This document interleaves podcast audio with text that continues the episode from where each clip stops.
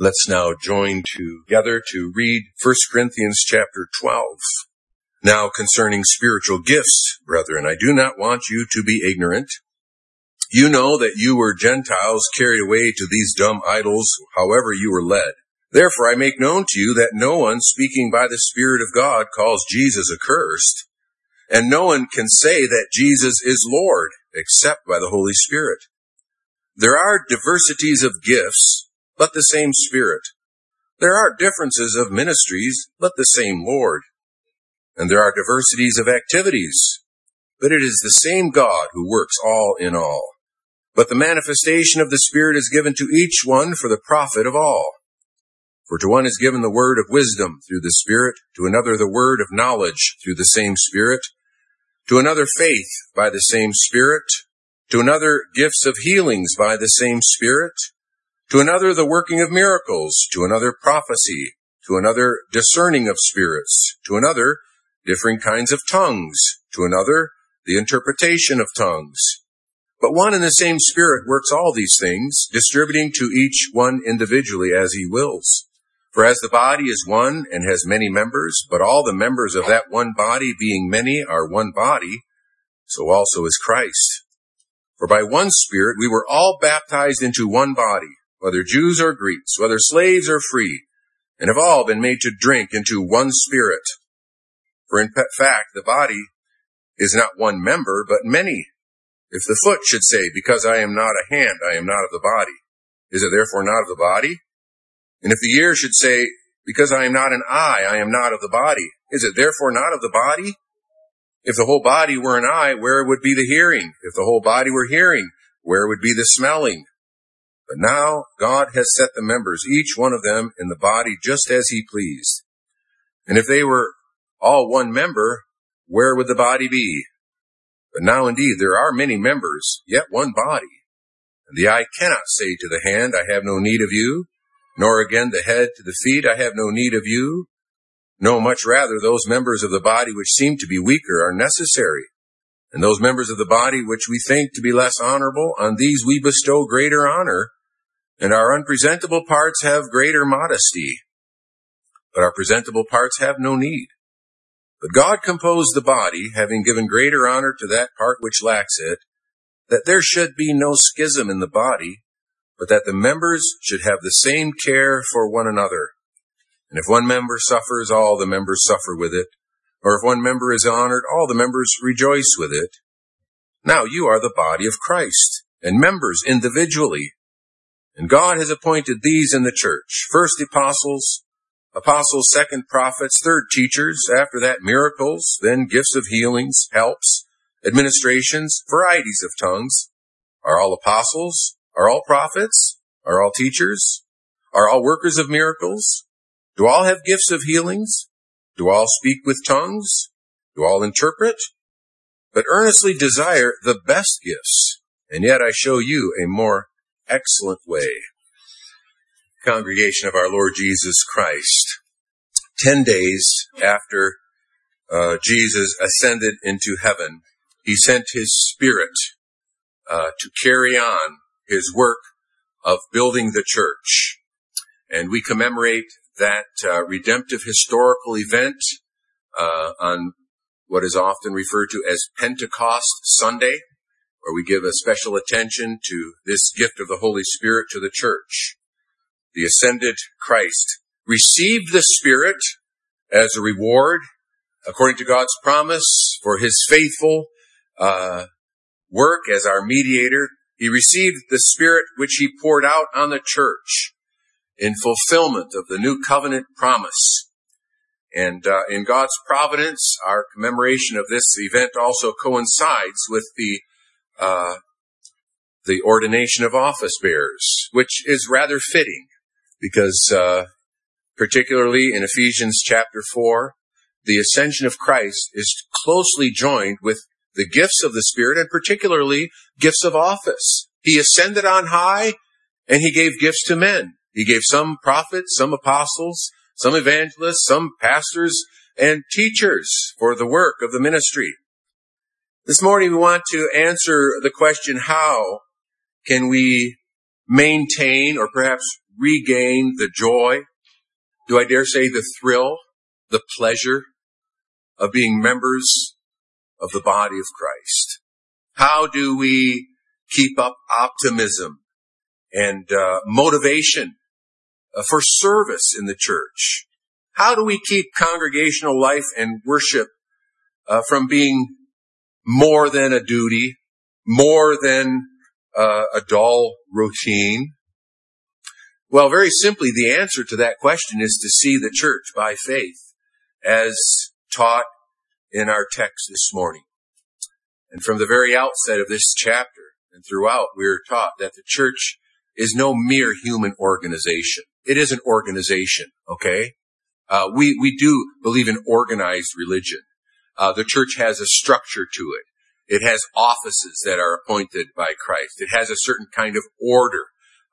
There are details of its government and of its life and its worship together that are spelled out that we seek to follow. That involves organization. But the church is also an organism in that it is a living body, a spiritual body, the body of Christ. Even that language of body. And in a way, we must say that it's not simply a comparison or metaphor, but it's really true in a very exalted and significant sense, as we're taught by God's word. The body, that in itself involves this imagery of unity and of cooperation and of activity. And it's a spiritual body driven by spiritual life. It's a body in which God is at work. And this is how we are to view ourselves by faith. The church in Corinth was in danger of losing that understanding, that perspective. And the result of that was pride and rivalry and selfishness. And ironically, these things surfaced over this whole matter of the exercise of gifts. And that's ironic because they are gifts, and by definition, that means they're from God. And therefore, they ought not to minister to pride, but to gratitude. They are gifts, and they're given for the common good. They're not given to exalt certain individuals over others. They're given so that selfishness might be removed from the picture and service might take its place. And they're given in great variety. And that must be a cause for mutual appreciation and thanksgiving. And so to see the church as she truly is, we must see God at work, and we must see God at work through members of the body. We need to understand that God has richly gifted his church by his Spirit. And that's our theme for this morning. And we begin by considering the wonderful variety of her gifts. There is a rich diversity. There are differences. There is a distribution of gifts. We hear that in verse 4-6. There are diversities of gifts, but the same Spirit. There are differences of ministries, but the same Lord. And there are diversities of activities, but it is the same God who works all in all. So then there's a variety. There's a variety of abilities. There's a variety of roles. There is a variety of functions of the members, and even the different words that are used here point that out. They point us to the rich endowment of the Holy Spirit upon the church. Gifts, that's the word used in verse 4. There are diversities of gifts. Now, this is a subject, spiritual gifts, over which many, many books have been written. And if you read a lot of those books, you will just get really, really confused because they all define, they all number and describe these gifts in various ways. And you might feel the pressure to somehow discover your particular spiritual gift. And you might feel that that is really necessary if you're to understand your place in the church. Well, yes, it is very valuable to know gifts that God has given to you that they might grow and develop. But the idea that there is a cut and dried list of gifts, and if you can only discover yours, then you're going to be on the right track. And if not, no, you are failing to understand something very important in Scripture. That can be very distressing and it can be very distracting because the Bible simply doesn't present a neat and tidy, cut and dried list of all those spiritual gifts that the Holy Spirit gives to the church. Some of those gifts are mentioned here in 1 Corinthians 12. Some of them are repeated elsewhere. Some are added. Some are subtracted. There's a great variety in the way they are presented, even to suggest that it's not the intention of the Holy Spirit to give an exhaustive list of the ways in which the body serves one another in love according to God-given abilities. We have some gifts described here in verses 8 through 10. For to one is given the word of wisdom through the Spirit, to another the word of knowledge through the same Spirit, to another faith by the same Spirit, to another gifts of healings by the same Spirit, to another the working of miracles, to another prophecy, to another discerning of spirits, to another different kinds of tongues, to another the interpretation of tongues. And a number of these gifts are revelatory gifts that had a special purpose and function in the days of the apostles of the early church, when the church was being established before we had the complete scriptures. And so they are extraordinary gifts. They are temporary gifts, and we'll look at that later on. But here we have a number of gifts. Some of them are word gifts. Some are deed gifts that have other effects in the life and health of the body. But here's a list, and it's not an exhaustive list, but it's kind of illustrative. Some gifts, as I said, clearly belong to the ministry of the church today, at least in terms of word gifts, gifts that are closely associated with office, gifts of teaching, for example, which continue in the church today. And that leads us to what we might see as kind of a second category of gifts, and that are those are gifts which the Holy Spirit gives and develops, you might say, in a more ordinary way, in a more natural way. Not as if they're natural gifts, but often the Holy Spirit, in a sense, builds on natural gifts. Gifts that are, you might say, natural abilities that are then sanctified by the Holy Spirit for spiritual use, or are elevated, increased, empowered. And so we understand such gifts as gifts of teaching and spiritual discernment and wisdom and the ability to govern and to rule and to shepherd. So the word gifts is used, but then we go on in verse 5, we discover that there's the use of this word ministries. There are differences of ministries. And ministry is a word that really refers to service. There are different kinds of services, you might say. The form for the ordination of officers at points uses the term ministry and service as interchangeable. You know, sometimes we think of the ministry, right? And we think of the ministry of the word and sacraments as if that terminology only refers to preachers of the gospel. But our form refers to this ministry referring to deacons and the service that they perform in the church. So ministry is a matter of serving, carried out in a variety of ways by the members of the Church of Jesus Christ.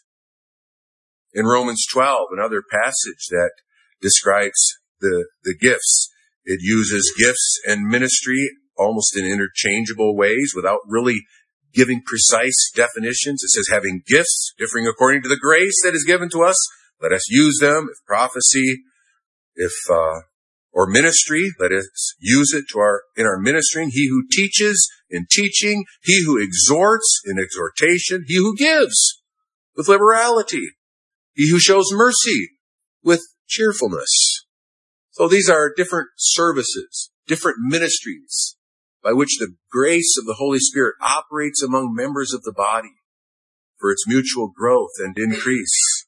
And actually, the value of this word ministry is that it shows the use of gifts. This word makes clear that it includes whatever really serves the edification of the church. And you see, what that does is that it teaches us to appreciate a great variety of abilities that we might not necessarily associate with spiritual gifts. You know that every year a list of appointments is published, and it's a list of various services that are filled by members of the congregation. I'll read through them, especially for newer members. It gives you an idea of the kinds of things that are carried out, and that must be carried out within the body of Christ for it to function effectively. An abuse policy administrator, an administration committee, and of course that involves a number of people, at least 7 on this list, a bulletin editor and a substitute or a helper, church directory editor, church instruction teachers, I count 15 listed here, a missions and evangelism committee, I believe there are 9 members currently, a fellowship committee, probably 5, a head organist, and then organists, 6 organists or so, pianist, a head usher, HVAC control system, HVAC system maintenance, kids disciples clubs, ladies study group, librarian, nursery coordinator, Sunday school coordinator, Sunday school teachers, there's 7 people on this list, recording ministry coordinator, sound coordinator, treasurer, young adults leader, young people's counselors, webmaster. That's quite a few people.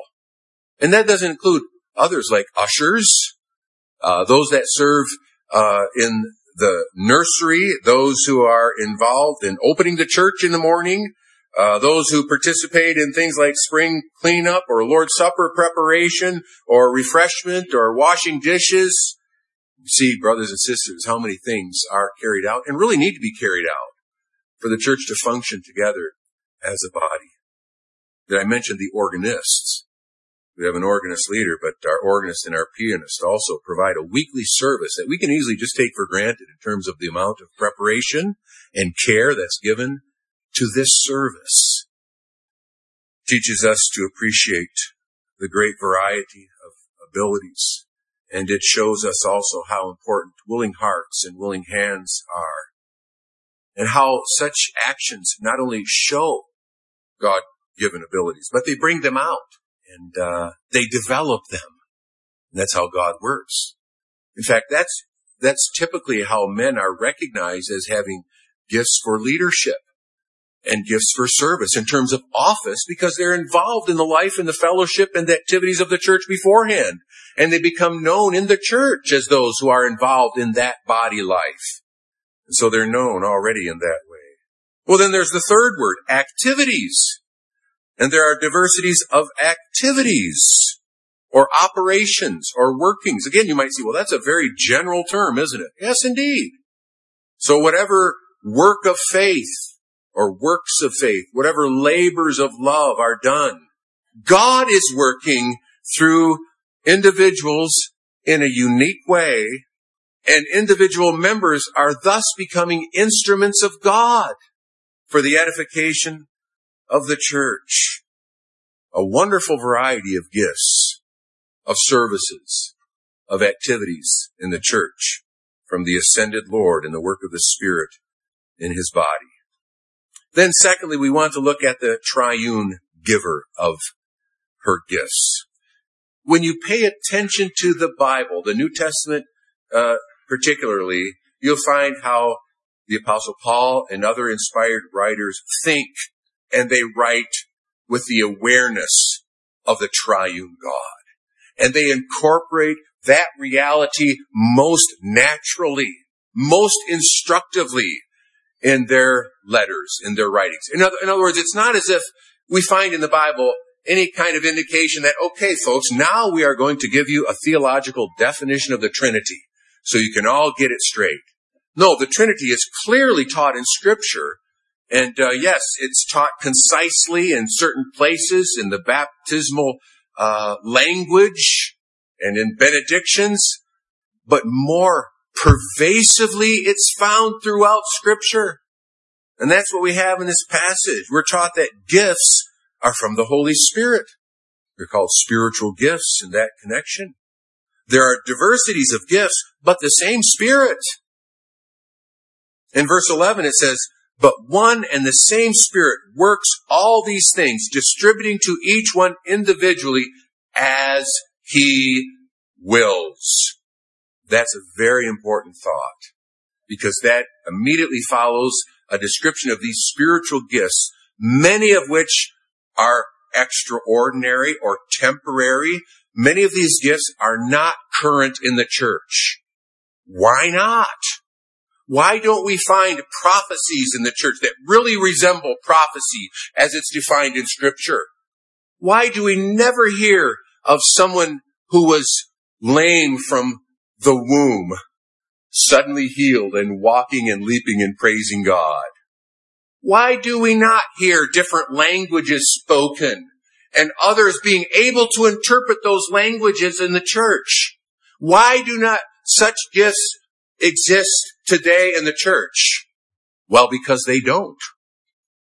I mean, in a way, that's just the simple historical argument. It's the fact of their cessation that demonstrates that they no longer exist. And why is that? Because the Holy Spirit was pleased to bestow these gifts at a certain time and for a certain purpose. And that didn't depend on people believing in them. That didn't depend on people being open to them and practicing. Oh, here's how you learn how to speak in tongues. Just kind of follow me. I'll coach you a little bit.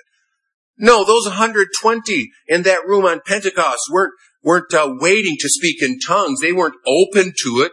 They didn't believe it in the sense of expecting that when the Holy Spirit came upon them, they would talk different languages.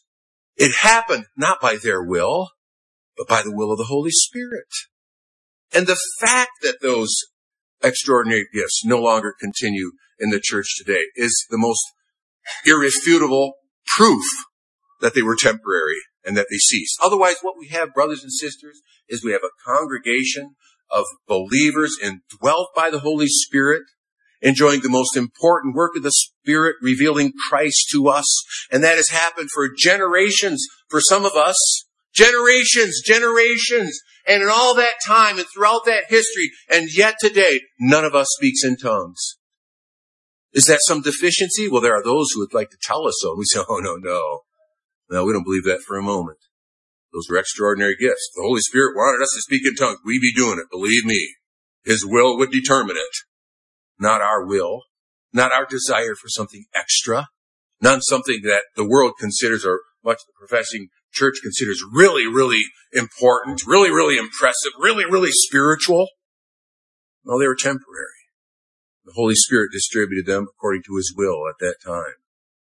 The gifts are from the Lord. There are differences of ministries, but the same Lord. That's a reference to Jesus Christ. No one can say that Jesus is Lord except by the Holy Spirit.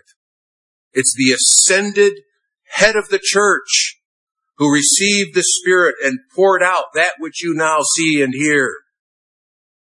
He gave offices, Christ did, through His Spirit, for the work of the word ministry, that the saints might be equipped to serve one another also. And then thirdly, these gifts are from God. And there are diversities of activities, but it is the same God. And in connection with the previous verses where the Spirit and the Lord are distinguished, we might well think indeed of the Father here. The gifts of the Spirit, the ministry of the Lord, are works of God in each and every individual case. And that has tremendous implications for us as a body. What's the most encouraging thing about being office bearers? It's the belief that God, despite your weaknesses and deficiencies, can and does use you.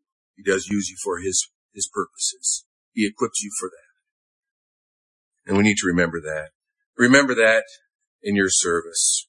Realize that as you serve in faith, God directs you. God uses you in ways that are often beyond your expectation or your understanding.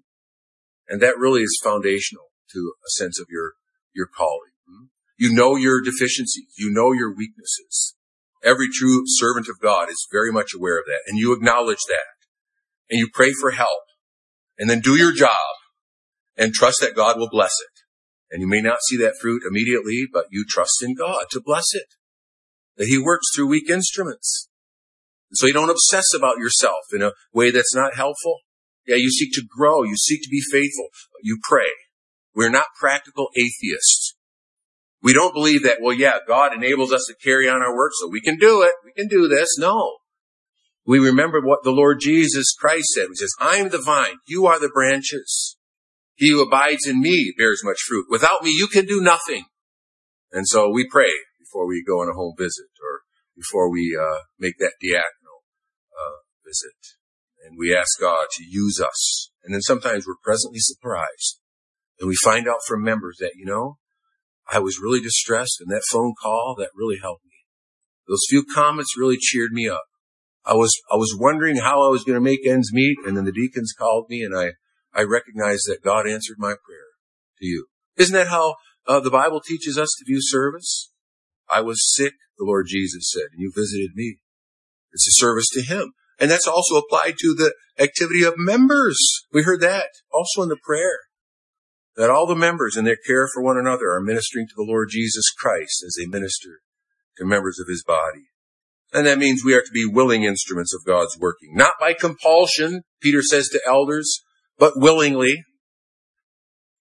And we're to rely upon him. And God's working, again, as I said, is not limited to office bearers. We read in verse 7, the manifestation of the Spirit is given to each one for the profit of all. And then the rest of the chapter kind of just elaborates that. Describes what that's like. Every member of the body has an important role for the well-being of the whole. That's spelled out explicitly, isn't it? In Ephesians chapter 4 and verse 16, it's from Christ that the whole body, joined and knit together by what every joint supplies, according to the effective working by which every part does its share, causes growth of the body for the edifying of itself in love.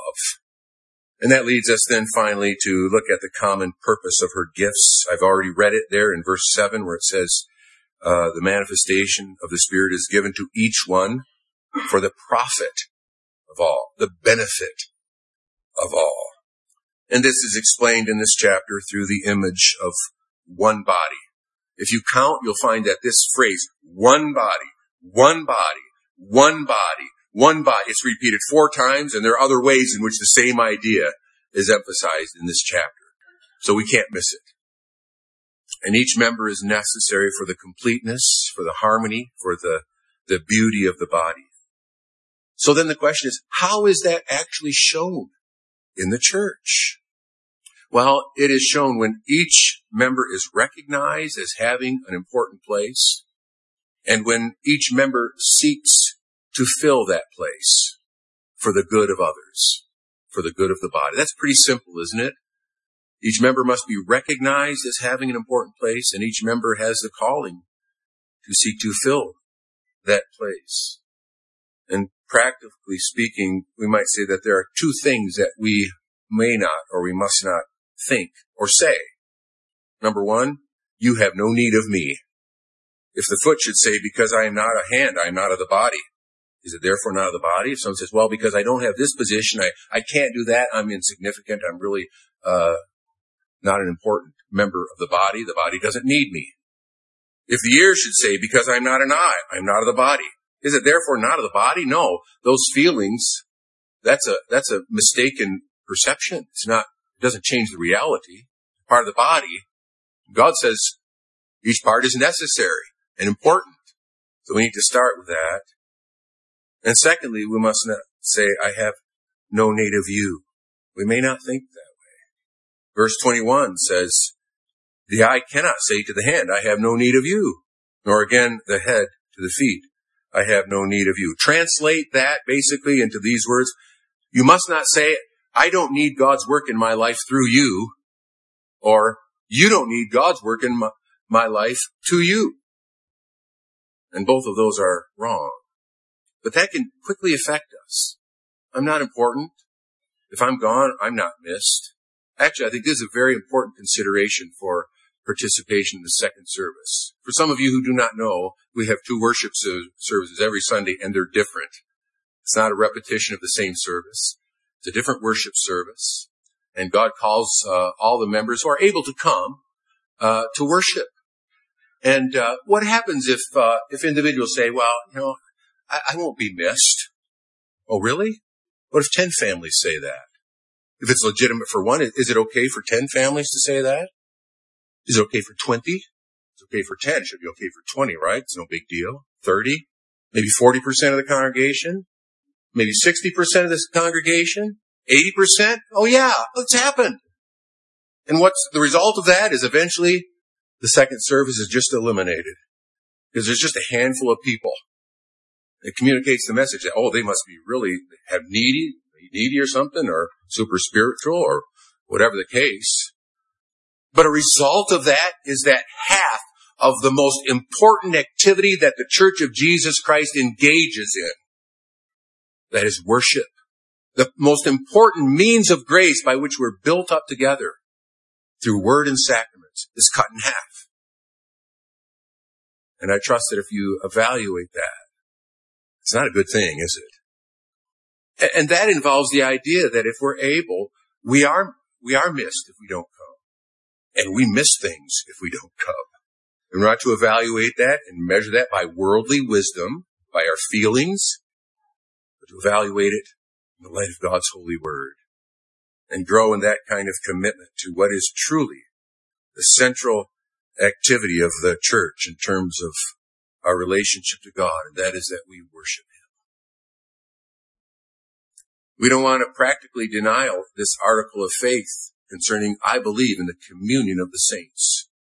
We want to practice it, even as our catechism confesses, when it says, secondly, that each member should consider it a duty to use these gifts readily and joyfully for the service and enrichment of other members. If we have these gifts, use them. That's the language of Romans 12, verse 6. And so no one may dismiss themselves and say, I have no special gifts or abilities. And actually, the heart of the matter is not special abilities. It's not what it's about. It's not about special gifts. And again, this passage makes it clear. It's especially about mutual care, mutual sympathy. The members should have the same care for one another. Verse 25, and if one member suffers, all the members suffer with it. Or if one member is honored, all the members rejoice with it. Oh, that sounds so idealistic. Yeah, that's right. God's word is idealistic. It holds us to a high and holy standard that we never perfectly achieved in this life. It's a pathway, right? And we never attain the goal, but we pursue that pathway because we believe that, indeed, it's a good pathway. It's God's will. So we want to grow in that. But ultimately, it's not a matter of special gifts or special abilities. It's about love, actually, right? Remember how the chapter concludes, earnestly desire the best gifts, and yet I show you a better way. 1 Corinthians 13, the practice of love. Because it's through love that God brings out the gifts that He gives, that God activates them. And through love, we see God at work. No one has seen God at any time. The Bible doesn't set us on a quest for some wild vision, some experience, some quest for something extra. If we love one another, God abides in us. And His love has been made perfect in us. The reality of God. It's not something that we seek through visions or some ecstatic experience. It's the reality of God that we believe through the indwelling of the Holy Spirit, in whom God dwells, by whom God dwells in us. And in that way, that love is perfected. It comes to its purpose and goal of maturity in Christ. Yes, the church is God's work. We didn't give attention to it, but this passage begins that way. And it starts with reference to spiritual gifts. Is now concerning spiritual gifts, brethren, I do not want you to be ignorant. But before he goes into an elaborate or a description of the spiritual gifts and their use in the church, he says this, you know that you were Gentiles carried away to these dumb idols, however you were led. As he reminds them of their native depravity. He reminds them of their desolate condition as idolatrous people apart from the grace of God. And then he says, therefore I make known to you that no one speaking by the Spirit of God calls Jesus accursed, and no one can say that Jesus is Lord except by the Holy Spirit. In other words, the foundation of this teaching with respect to gifts is the miraculous grace of God that has entered our lives and brought us together to that fundamental Christian confession that Jesus Christ is Lord, and He is our Lord, He's Lord of the church of which we are a part. And from him then, by his Spirit, come these wonderful gifts. So it brings us right back to seeing the church as God's work. And as a work of amazing grace that indeed should motivate us and equip us to look to God to enable us to serve one another then in love. Amen.